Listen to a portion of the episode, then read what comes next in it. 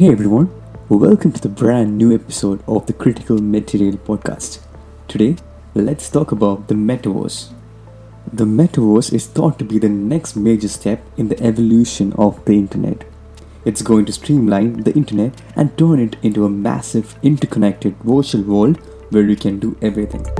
Who are the major players in this metaverse industry? One of the biggest companies that you probably already know is heavily invested in the metaverse is obviously Meta. Meta plans on investing 10 billion into the metaverse. It's clear that not everyone is truly pleased with Meta's goals. Microsoft is also among the companies leading the metaverse technology. The Microsoft Activision deal portrays that people will be spending more and more time in the digital realm, and gaming will be at the heart of the metaverse powered virtual worlds. Epic Games, the developer of the computer game Fortnite, has expanded beyond its shooting game to include social events such as virtual music concerts and dance parties. Now you must be thinking, why is there a hype around metaverse in the recent times? It's mainly due to the development of Web3. Web3 represents the next iteration of face of the internet and potentially could be as disruptive and represent a paradigm shift as Web2. Innovations such as smartphones and social media have driven the exponential growth of Web2, whereas features of Web3 include decentralization, artificial intelligence, and machine learning. Access points for the metaverse include general purpose computers, smartphones, mixed reality, and virtual reality. In the metaverse, people use avatars to represent themselves, communicate with each other, and virtually build out the community. Users can also virtually travel through the metaverse for fun with no goal in mind using virtual reality headsets and controllers. Eventually, offices are going to entirely go virtual, then public events, schools, cinemas, socialization, and pretty much everything else you can think of.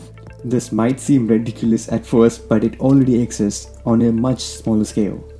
Here is an interesting fact that might blow your mind real estate in virtual world is going for millions of dollars in some cases. Someone recently paid around $450,000 to be Snoop Dogg's neighbor in a virtual world called the Sandbox. What is the difference between the internet and the metaverse? The metaverse doesn't compete with the internet, it builds on it. In the metaverse, users travel across a virtual world that mimics aspects of the physical world using such technologies such as virtual reality, augmented reality, AI, and social media. The internet is something that people browse, but to a degree, people can live in the metaverse.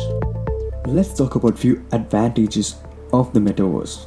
The metaverse can give us stories and experiences to help us to understand and appreciate people and cultures.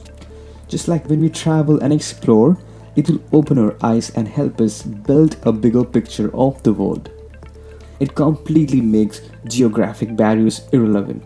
Once you're in the virtual world, your physical location doesn't matter anymore and you're no longer bound by it.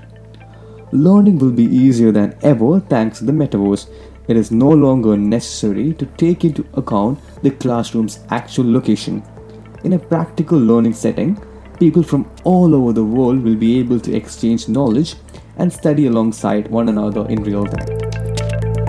Now, let's talk about the drawbacks of the metaverse.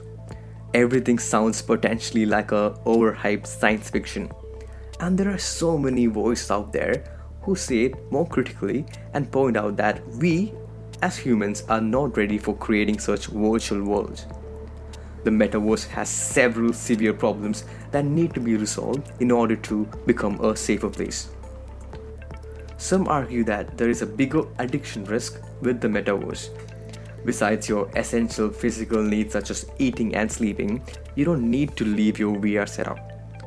It has been recognized that moderation is going to be a huge issue.